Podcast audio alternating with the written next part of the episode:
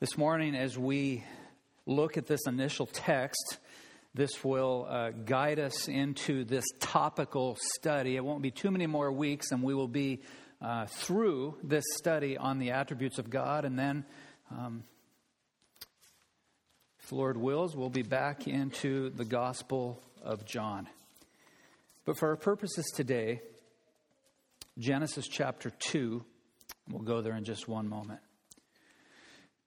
When God gives a command, God gives a command, it's the people of God's responsibility to obey that command. No qualifications, no questions asked. When God gives us a command, He calls us to obey. One of the most well known commandments is found on the heels of the, the creation narrative in Genesis chapter 2. I want to have you look with me at verse 16. And the Lord God commanded the man, that is Adam, saying, You may surely eat of every tree in the garden, but of the tree of the knowledge of good and evil you shall not eat, for in the day that you eat of it, you shall surely die.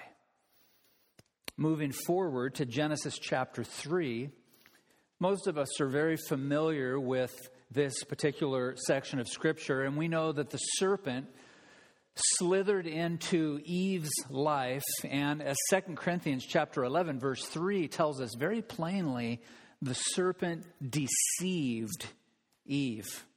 Notice as the story unfolds in Genesis 3, verse 6. So when the woman saw that the tree was good for food, and that it, it was a delight to the eyes, and that the tree was to be desired to make one wise, she took of its fruit and ate. And she also gave some to her husband who was with her, and he ate. Then the eyes of both were opened, and they knew that they were naked. And they sewed fig leaves together and made themselves loincloths. As the story continues, we know that the first couple now, as they have committed this horrible, sinful act, is their next step was to hide from the very presence of God. Genesis 3 8 says that they hid among the trees of the garden.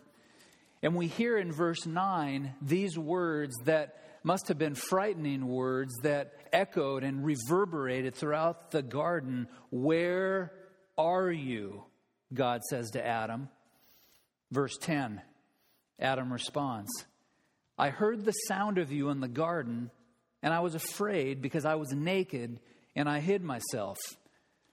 God says, Who told you you were naked? Have you eaten of the tree which I commanded you not to eat. And the man said, It's the classic line that all men are familiar with. it was that chick. Doesn't say that, does it? The woman you gave to be with me, she gave me fruit of the tree, and I ate. Well, ladies, you're not off the hook either because men are not only good at passing the buck, women are also adept at passing the buck. In verse 13, the Lord says to the woman, What is this that you have done? And the woman said, It was the slithering snake. She says, The serpent deceived me and I ate. In verses 14 and 15, God pronounces a curse on the serpent. And I want you to pay close attention to verse 15, where he says, I will put enmity between you and the woman, and between your offspring and her offspring. He shall bruise your head, and you shall bruise his heel. This is what theologians refer to as the first gospel. Where does the gospel first emerge in the pages of Scripture? Not in the New Testament, but on the pages of Genesis chapter 3, where one person in the future, one being, his, his heel would be bruised. That is the Lord Jesus Christ. And another being, which is Satan, the diabolos, the devil, the serpent, the angel of light, his head would be crushed. And we know now, looking back at the story of redemptive history, that took place where? It took place at the cross of the Lord Jesus Christ. And so God pronounces this important curse on the serpent. And then in verse 16, I want you to see his response to Eve. To the woman, he said, I will surely multiply your pain in childbearing. In pain, you shall bring forth children. Your desires shall be for your husband, and he shall rule over you. Verses 17 to 19, we see God's response to Adam. And to Adam, he said, Because you have listened to the voice of your wife and have eaten of the tree of which I commanded you, you shall not eat of it. Cursed is the ground because of you. In pain you shall eat of it all the days of your life.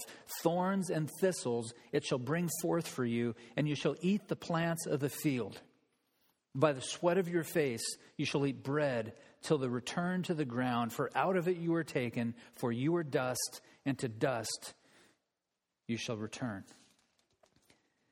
Many of you are aware that there is a, a, a huge amount of theology that needs to be unpacked in Genesis chapter 2 and Genesis chapter 3.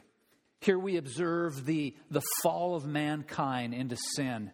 And there's so much emphasis that I could place this morning on the curse that has been placed upon the serpent and God's response to Adam and Eve, especially as it relates to gender roles.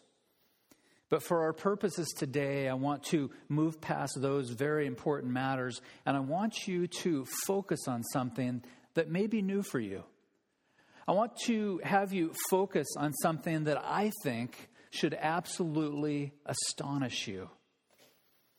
If you go back to Genesis 2, verses 16 and 17, you once again see the command of the living God for Adam and Eve, a command which they disobeyed. And here is the reality that I trust either has astonished you at some point in your Christian life, or today it may astonish you for the very first time. And here it is. Are you ready?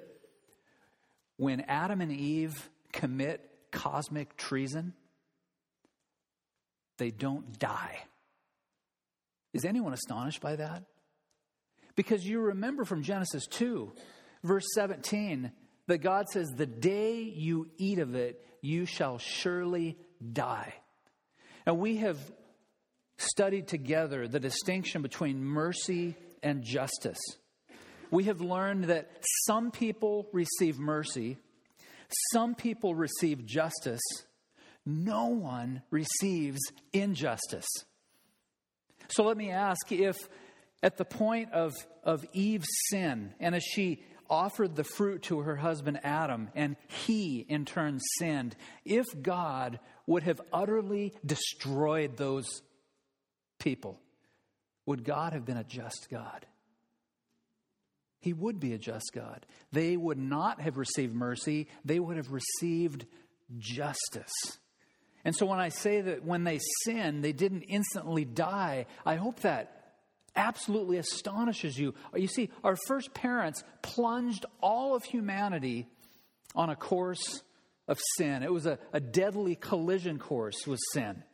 And our first parents, as Genesis 3 23 and 24 teach, they were banished from the garden. Imagine having everything at your disposal except for the tree of the knowledge of good and evil. Now they commit this sin and they are banished from the garden. One commentator says it like this cut off from the source of life and the tree of life. They, that is our first parents, are in the realm of the dead. What they experience outside of Eden is not life as God intended, but spiritual death.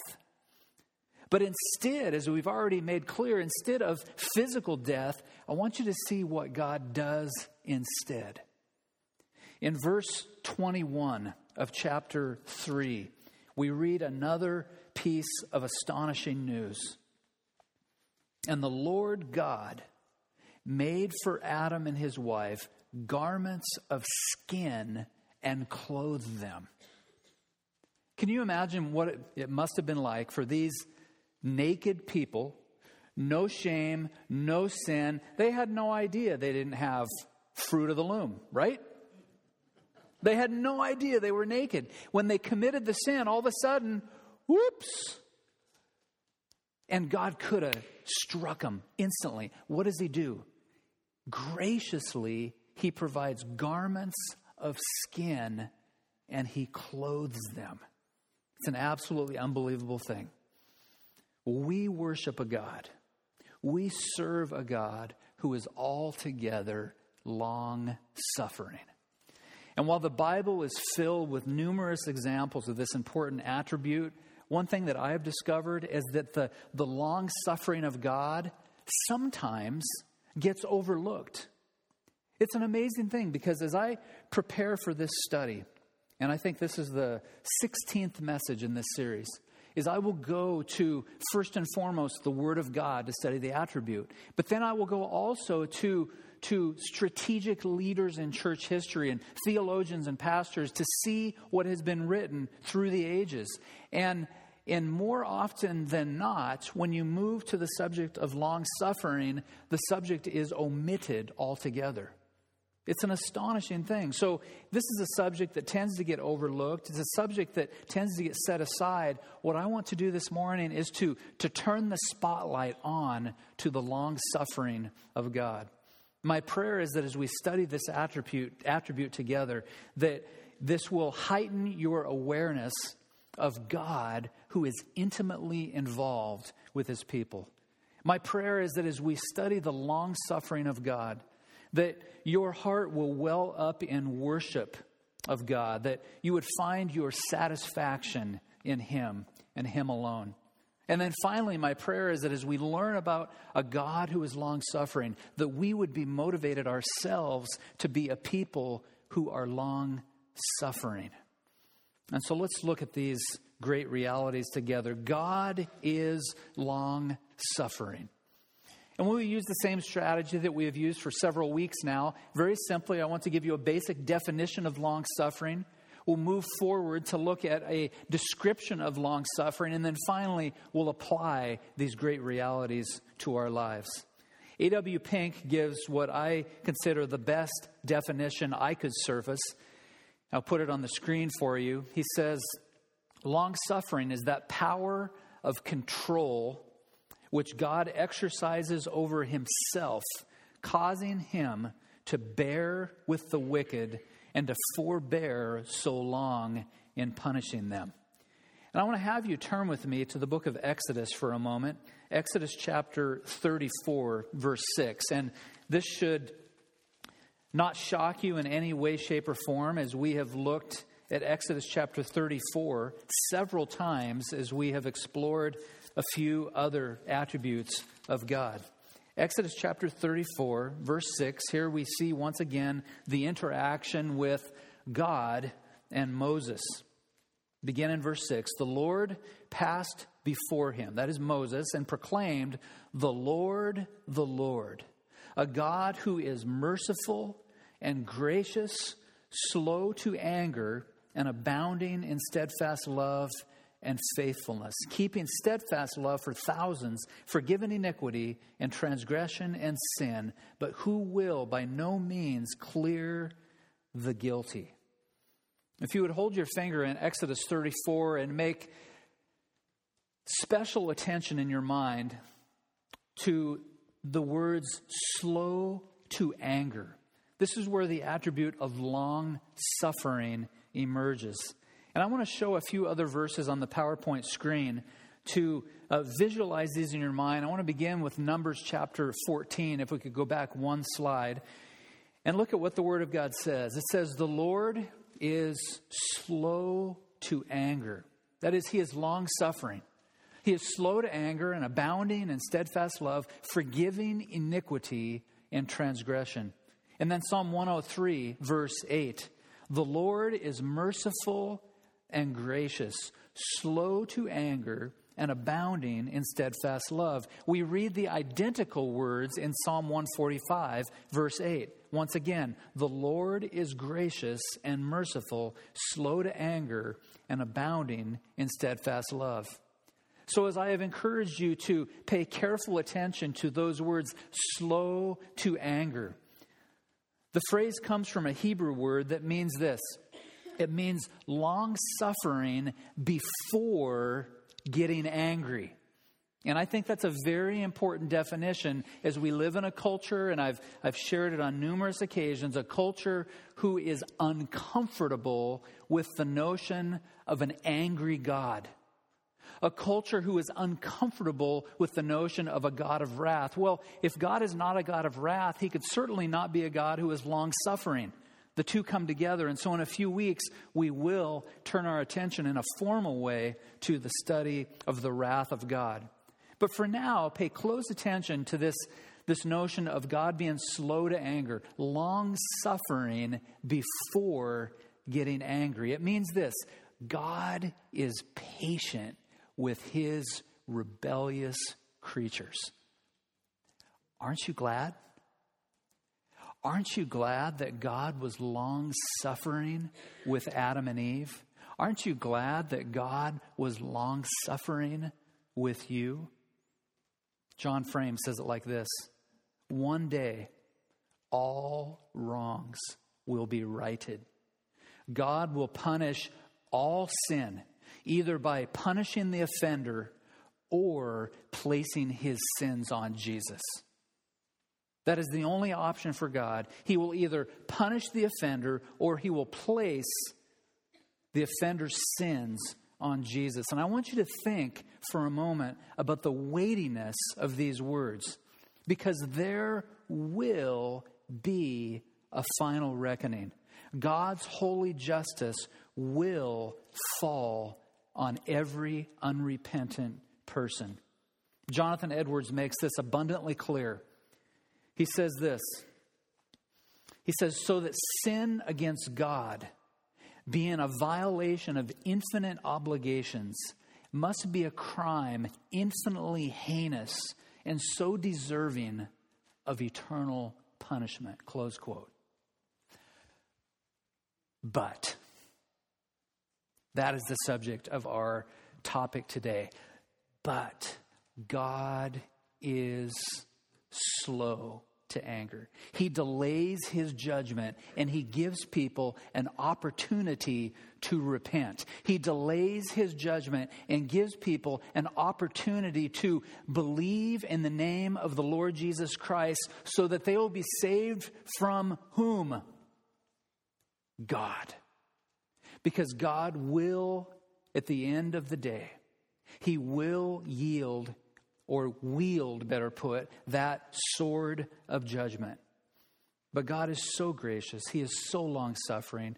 He is slow to anger. He delays his judgment and gives people an opportunity to repent of their sins. 2 Peter 3 9 probably says it clearer than any other passage in Scripture. The Apostle Peter says, The Lord is not slow to fulfill his promise, as some count slowness, but is patient toward you, not wishing that any should perish, but that all should reach repentance. As we think about the, the long suffering of God, I want to provide several examples. How is it that God demonstrates this attribute? Well, the first example is one we've already looked at. He shows long suffering with our first parents, Adam and Eve, and he does it in a very clear way. But secondly, I want to have you turn to the book of Nehemiah the book of, of Nehemiah. In Nehemiah chapter 9, it's one of several passages that we could look at. After the book of Ezra comes Nehemiah. But I want you to look with me at the defiance and the rebelliousness of Israel, the people of God, and highlight Israel's sin and also highlight, more importantly, God's patience. Look at Nehemiah chapter 9, verse 16. But they and our fathers acted presumptuously and stiffened their neck and did not obey your commandments. They refused to obey and were not mindful of the wonders that were performed among them. And they, were, they stiffened their neck and appointed a leader to return to their slavery in Egypt. Stop. Whenever a creature stiffens his or her neck, whenever a creature rebels against the living God, whenever a creature says, I will not obey, God can do what? judge instantaneously. Notice what happens. But you are a God ready to forgive, gracious and merciful, slow to anger. There's our word. And abounding in steadfast love, and he did not forsake them, even when they had made for themselves a golden calf and said, quote, This is your God who brought you up out of Egypt and had committed great blasphemies, you in your great mercies did not forsake them in the wilderness. The pillar of cloud to lead them in the way did not depart them by day, nor the pillar of fire by night to light for them the way in which they should go. You gave your good spirit to instruct them and did not withhold your manna from their mouth, and gave them water for their thirst. Forty years you sustained them in the wilderness, and they lacked nothing. Their clothes did not wear out, and their feet did not swell. I want you to see that our God is a God of long suffering. Even when Israel was a defiant people, even when they were rebellious people, God was slow to anger. Most of us are familiar with the sin and the rebellious nature and the defiance of Israel, but we are less familiar with this third example, and that is the sins of the Ninevites. Whenever you think of Nineveh, the first character that should probably pop into your mind is Jonah, because Jonah was the one God instructed go and preach the word of God to the Ninevites, and we know that Jonah went in the opposite direction. Well, Genesis chapter 10 tells us that Nineveh was formed by a man. And for, for the women who are, are pregnant at Christ Fellowship, we have a few. This would just be my, my suggestion. You, you and your husband have to do whatever you want. My suggestion would be to not name your baby after this man. Ready? Nimrod. Nimrod. Now, if I get an email and it says, Pastor Dave, we decided to name him Nimrod, that's up to you. But Nimrod, it just doesn't sound good, does it? Nimrod, it's kind of fun to say though. Nimrod in Genesis chapter 10, he is the individual who founded Nineveh. He's the guy who founded Nineveh. And the Word of God and, and commentators tell us that this was a city surrounded by high walls. It was fortified by 200 towers and encircled by a moat. I mean, this is, this is Lord of the Rings kind of stuff, right? It was an amazing city, but it was a city, as the book of Nahum tells us, that was a city of violence. I'm not going to have you turn to Nahum. But in Nahum chapter 3, let me just read a few little bits of insight. Woe to the bloody city, says Nahum, full of lies and plunder, no end to its prey, the crack of the whip and the rumble of the wheel, galloping horse and bounding chariot horsemen charging, flashing sword and glittering spear, hosts of slain, heaps of corpses, dead bodies without end. They stumble over the bodies. And for all the countless whorings of the prostitute, graceful of deadly charms, who betrays nation with her whorings and people of her charms. Nahum chapter 3, verses 1 to 4. Simply put, Nineveh was a city of deceit. Nineveh was the Las Vegas of the day. It was run by mafia thugs filled with lust and prostitution and witchcraft and idolatry and a host of other evil kinds of activities. It is no wonder that Jonah chose to flee in the opposite direction when called upon by God to preach to these wicked people. Yet, yet, Jonah ultimately, as you know, as he was spewed out of the mouth of the whale. Jonah preached to the people of Nineveh, the capital of Assyria, and those people repented. Incidentally, I actually had to edit this sermon because this, this sermon had a, a, a tone and a texture at this point that I don't think some young parents would have appreciated with their young children. I actually had things in my notes horrible, horrible kinds of warfare activity that I found very interesting, but I'm sure that uh, would, would actually frighten little children. That was edited out. And so, really use your imagination. See what kind of a, a wicked city this was when referring to the city of Nineveh. In Jonah chapter 4, Jonah prayed to the Lord and he said, O Lord, is this not what I said when I was in my country? That is why I made haste to flee to Tarshish, the opposite direction. For I knew, I knew that you are a gracious God and merciful, slow to anger, and abounding in steadfast love and relenting from disaster.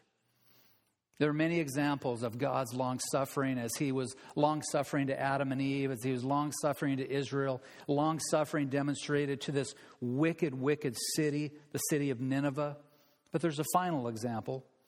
I believe that you will see God's long suffering to rebels in our culture. What do those rebels look like? Have you ever thought about that? Who is it in our day and age that God demonstrates this attribute of long suffering? Well, he is long suffering with Muslims who deny the living God. He is long suffering with Muslims who deny the doctrine of the Trinity. God is long suffering with Mormons who claim a pantheon of gods when the Bible says there is only one living God.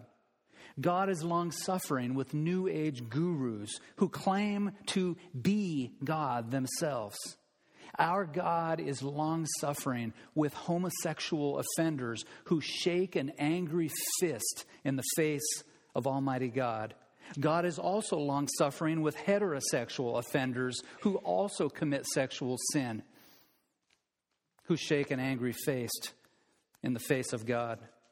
God is long suffering to housewives who fail to submit to the authority of God. God is long suffering to the average, normal American who lives his or her life according to his or her terms and fails to submit to Jesus, fails to obey Jesus, fails to trust Jesus, fails to worship Jesus or fails to believe in Jesus. God is long suffering to these kinds of people. A.W. Pink observes on every side, people are sinning with a high hand. The divine law is trampled underfoot, and God Himself openly despised. It is truly amazing that He does not instantly strike dead those who so brazenly defy Him. Why does not the righteous wrath of heaven make an end of such abominations? Have you ever asked that question? Especially in the culture that we find ourselves in? Pink continues Only one answer is possible because God bears with much long suffering the vessels of wrath fitted to destruction. Close quote. Let me take a minute to give three basic descriptions of this attribute of God. First of all, I want you to see that God, in the Word of God and in our experience, God is consistently slow to anger. Psalm 86:15 says, "But you, O Lord, are a God merciful and gracious, slow to anger and abounding in steadfast love and faithfulness."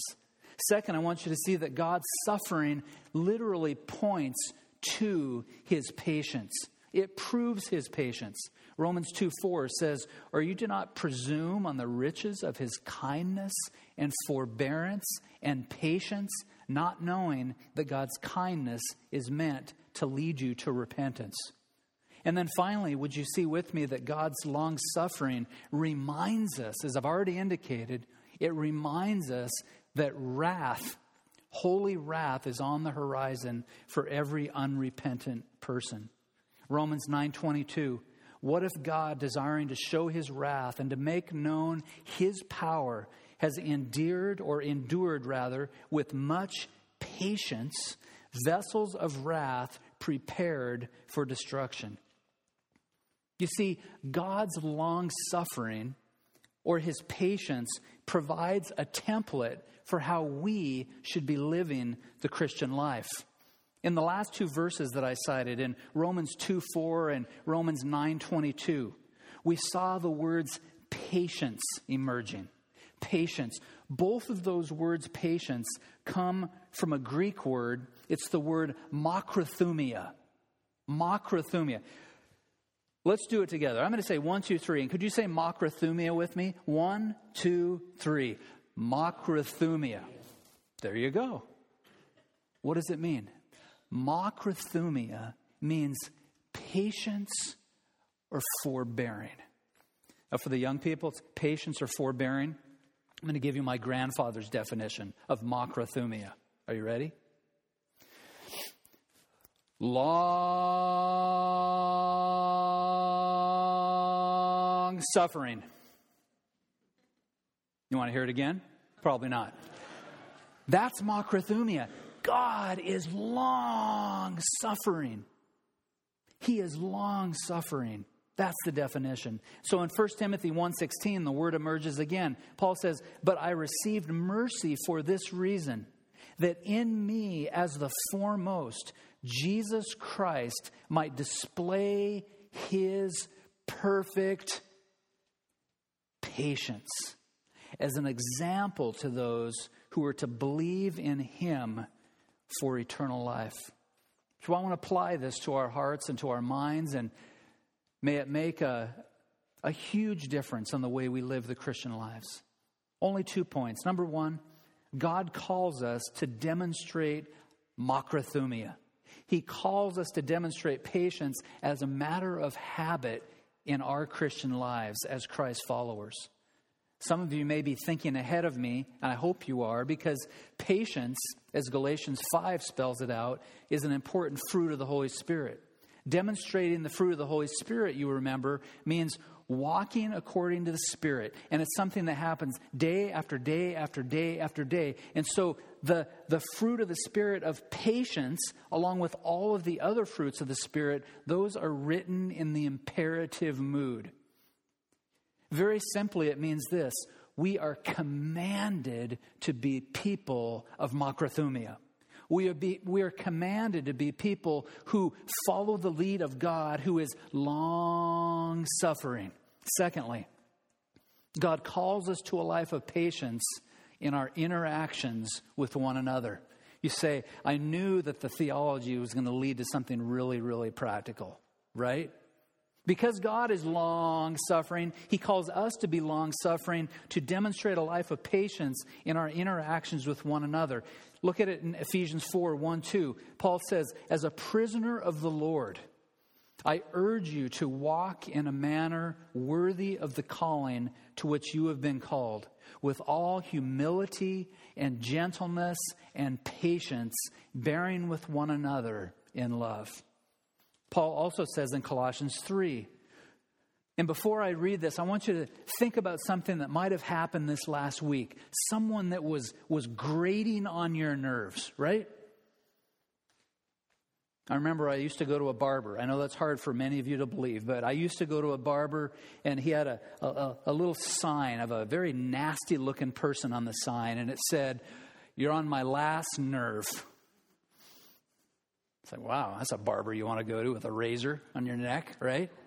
Listen to what Colossians chapter 3 says. Put on then, as God's chosen ones, holy and beloved, compassionate hearts, kindness, humility, meekness, and long suffering. What's it mean? It means, husbands, God is calling you to be patient with your wife. It means, wives, God is calling you to be patient with your husband. Pastor, you don't understand. My husband has a to do list that's longer than you can ever imagine. Pastor, you don't understand. My husband has failed me in so many ways. Pastor, you don't understand. God has called you to be patient with your husband. Young people, God calls you to be patient with your mom and your dad. Moms and dads, God is calling you to be patient with your child. But you don't understand. He or she doesn't do his homework. You don't understand. He or she's rebellious. You don't understand. He or she defies my authority. God is calling every mom and dad to be patient with their children. You see, this call to, to long suffering cuts across every area of our lives.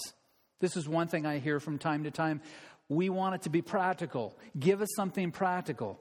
Be patient with a frustrating employer. Church members are called upon to be patient with their leaders, elders, and deacons. Citizens are called upon, ready for the conviction to set in. Citizens are called upon to be patient with their government who's ruining their nation. There's no political agenda there whatsoever. We are called as the people of God to be patient with police officers and patient with law enforcement, patient with judges, patient with attorneys, patient with governors, patient with legislators, patient with senators, patient with people in the highest office in the land.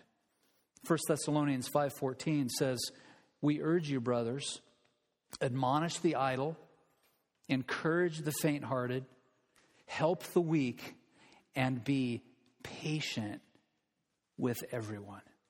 You might say, Pastor, you, you have no idea what I'm going through in my life right now. It is literally an impossible task for me to be patient. As we close today, I want to challenge you with this. If you're here today and you say, I just, I can't do it, it's this Makrothumia is a cool word, but this notion of long suffering, I, I can't do it. If that is you, and I know there will be many who say, I just can't do it, it's too difficult. If you say you can't manifest the fruit of the Spirit of patience, that indicates one very important reality is you have a major problem with pride. The scriptures are very clear about the sin of pride. God says, I oppose the proud person. And so, what do you do? Today, if you struggle with pride, Today is the day to confess it to the living God. Today is the day to take the sin of pride to the foot of the cross. Because you know what happens to pride at the cross? Pride is utterly annihilated. Pride is destroyed at the cross. Pride is crushed at the cross. My favorite Puritan, a man by the name of Thomas Watson, said this True repentance, like nitric acid, eats asunder the chain of sin. The only way you can take your sin to the cross is by grace and by grace alone. And it reminds us today of the power of the gospel. When I say if you have pride in your life, you need to deal with the pride. You need to become a person who manifests the, the, the quality of makrothumia, of long suffering, but we're taught in American culture do it yourself, pull up your boots. You put on your own set of jeans, right? You do it yourself. You man up. You woman up. You can do it. You can do it. And that is not the teaching of the scripture. The teaching of the scripture, it is only through the power of the gospel. So if you wrestle with pride, if you wrestle with being a person who, who demonstrates long suffering consistently, the answer is to turn to Jesus. To turn to Jesus, who, by the power of the gospel, will enable you to be rid of that pride, who will enable you, by his grace, to be a person who demonstrates long suffering consistently. Aren't you glad that God is slow to anger? As I studied for this message, that's, that's the question. I, I thought about it, I typed it, I retyped it. It's in my notes several times. Aren't you glad that God is slow to anger? Because if God were not slow to, we'd be gone. We'd be gone. And so may the long suffering God who calls his people to be long suffering grant you the ability to be patient with the shortcomings and the sin of other people. May we be characterized at Christ's Fellowship as a, as a people who are a, a gracious people. I talked to someone, I, I, met a new friend today, and actually it was very encouraging to me to hear. I, I came to this church because we believe that you teach Reformed theology. That really encouraged me because I love Reformed theology. But you know what would make me even more encouraged? If someone came to Christ Fellowship and said, We heard that this is a gracious church. We heard that this is a church who is long suffering. We heard that this is a church who, who is merciful to sinners. We heard that this is a church who, who reaches out to homosexuals. We heard that this is a church who loves Muslims and loves Mormons and loves Jehovah's Witnesses. We heard that this is a church who, who wants to follow in the footsteps of the Lord Jesus by his grace and for his glory. May we too be a gracious, long suffering people and model after a God who is altogether gracious.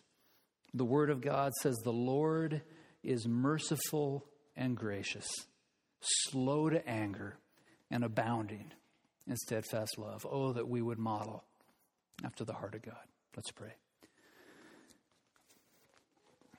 Father, once again, we're so uh, grateful that you are a God who is slow to anger. Thank you for giving us opportunity to, to believe Jesus Thank you for the opportunity to turn from our sins. I thank you for the gospel today that enables us to do all these things. We know that in and of ourselves, none of these things can happen. We don't have the resources, we don't have the ability, we don't have the desire.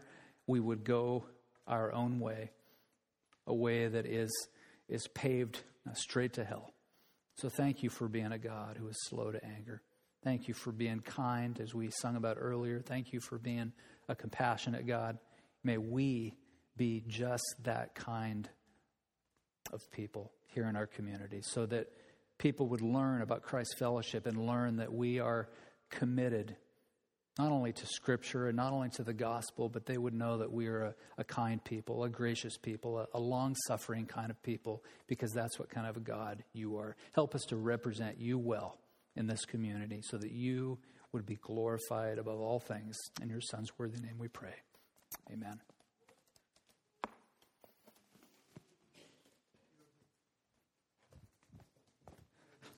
Today, we would like to invite you to share in the Lord's Supper with us. The only condition is that you are a believer in Jesus Christ. Before we do, I'd like to read. As we close today, I want to offer this uh, final challenge. This is a, a sermon today that it would be very easier for you to say, for husbands to say to their wives, honey, we need to get that sermon to someone. They really need to work on that. Or wives could say to their husband, you know, honey, we need to get this to old, old Joe or Fred or Tom or Nancy or whoever it is. This is the day for you to say, how can I learn to model the gospel rightly? By being long suffering. So, would you think as we close in a word of prayer? Would you ask God, God, how can I demonstrate long suffering to someone this week? Let's pray. Father, help us to do this uh, by your grace and for your glory. May we uh, follow in the footsteps of Jesus, who was and is always long suffering, one who is slow to anger. So, as we uh, go to work, as we go to school, as we carry uh, out our normal everyday functions this week. Help us to be a people committed to being slow to anger, committed to being long suffering, committed to uh, living in a way that glorifies you, uh, the God of this world. Thank you for all these things in Jesus' name. Amen.